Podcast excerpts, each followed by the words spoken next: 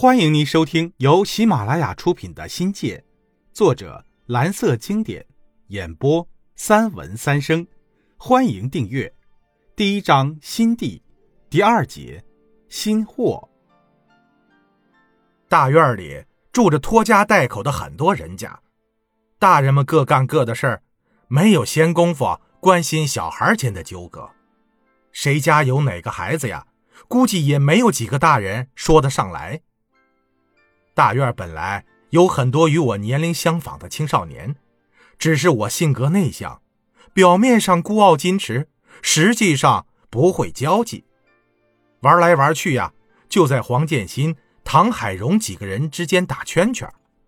李芳、黄革新比我高一届，品位高了一个层次，也就尿不到一个壶里。因为小孩子多，女生也就多了，如同一个大观园里云集着一大批各种姿色的美女，像郑洁、秦晓霞、李慧、陈宝珠、曾素华等。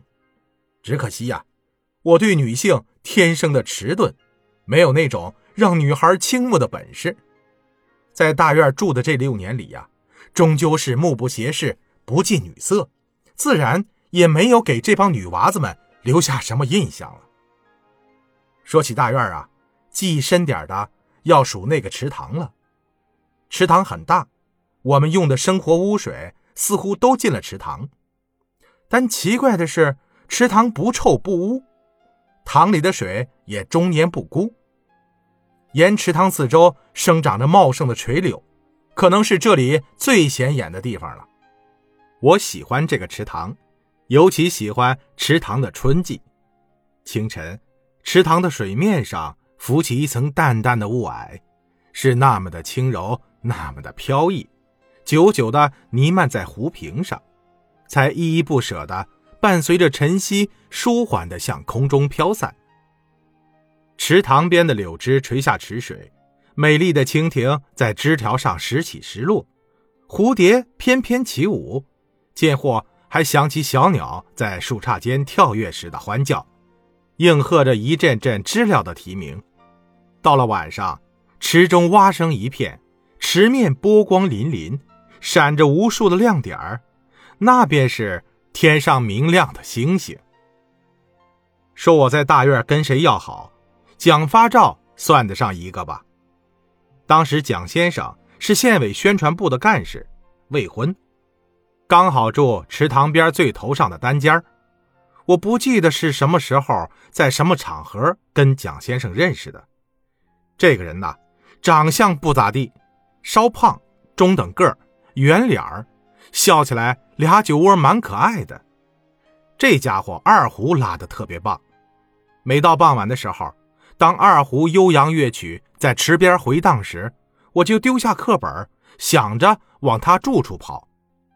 我跟他学了很长一段时间的二胡，悟性不高，终成不了正果，但我的确要感谢与他的交往，因为正是他把我带到外国文学的天堂，知道了一大批外国名人名家，也是从他那儿我听到了不同的文学流派，知道了现实主义、浪漫主义、印象派和经验主义。诚然对学派的了解很是肤浅，好比钓鱼用的浮漂，只能浪在水的表面秀一秀存在感。多亏认识了他，让我读到了很多人想读而又读不到的外国文学，完成了我那个年龄段应该读的书。这些读物大多被打入冷宫，纵使还未解禁，社会上已经没有那么严格的监控了，可这些书籍还是很难读到，更不用说从社会流传到学校。那时候我已经是十四五岁的学生，正是情窦初开的年纪，看到《茶花女》《安娜·卡列尼娜》《红与黑》等作品，里面涉及年轻人那种血与火的爱情故事，都会令人血脉喷张。拥抱、接吻的场景时常让人激动亢奋。我永远不会忘记挑灯熬夜一口气读完《十日谈》的情形。我是读着《钢铁是怎样炼成的》这本书长大的。保尔·柯察金的革命精神和顽强意志强烈地感动着一颗深沉而又沉寂的心灵。第一次感受到了文学作品的冲击力和震撼力。二零一四年，自己花了一大笔钱，想尽办法把当年读过的文学作品买了回来，不过都是英文版的，指望抽出时间重新读上一遍。最终发现呢，自己已经没有那么大的精力完成此项工程，只能读点算点罢了。我惊叹本人当时哪来那么大的勇气和毅力，竟肯下功夫读了那么多的小说。啃了几本歪书，似乎掉进了文学的漩涡，自以为就有了文化的底气，难免年少轻狂起来。回过头看看当年的我们，缺失知识层次和知识结构是那个年代给我们留下的硬伤。拿语文来说吧，听说读写是语文知识的层次问题，心想着读读小说就可以把语文学好了。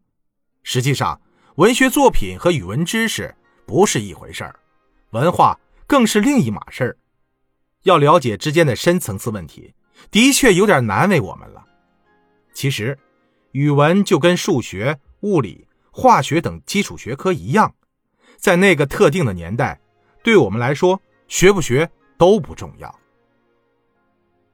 这天是刘林的语文课，讲古诗中的格律。那个年代读过格律诗的很少，能讲清楚什么是格律的就更少了。下课后，几个同学围在一起，没知识的我们讨论有知识人的伟大。我第一次感到对语文的空泛，没想到古诗这么深奥的，学起来吃力得很。不知是谁第一个把话题聊开的，可不是嘛，要学好一门学科难呐。原以为语文不就是那么回事吗？原来这里也有学问。